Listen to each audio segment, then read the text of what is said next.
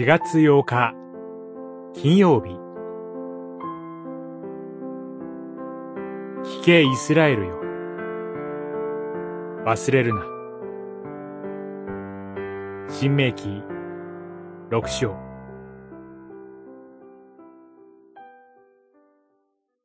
聞けイスラエルよ。我らの神。主は唯一の主である。あなたは心を尽くし、魂を尽くし、力を尽くして、あなたの神、主を愛しなさい。六章、四節、五節。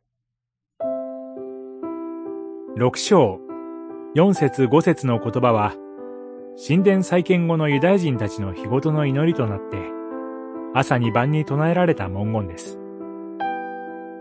立法の最も重要な掟として、主イエスがこれを引用されたことが、福音書に書かれています。マルコによる福音書12章30節ほか。今でもユダヤ教を信じる人々の間では、この御言葉を入れた小さな箱を家の門柱に貼り付けたり、皮紐で腕や額に巻きつけたりして実践されています。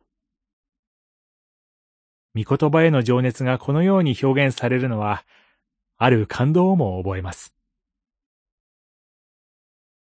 しかし、このような実践によって、御言葉への愛が支えられなければならないのは、罪人である人間は忘れやすいからです。イスラエルは、かつて奴隷とされたエジプトの国から解放された人々でした。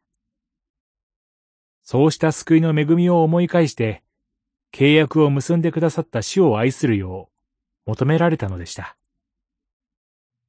けれども、時間が過ぎ、世代を経ると、イスラエルはそれを忘れてしまいます。感謝を忘れ、神との契約を忘れて、時代の流れに流されて、周囲の神々を拝むようになってしまいます。だから、聞け。忘れるな。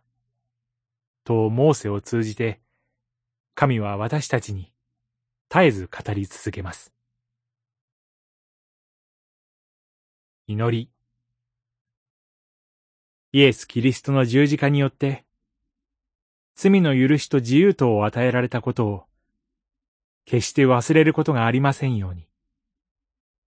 精霊の助けをお与えください。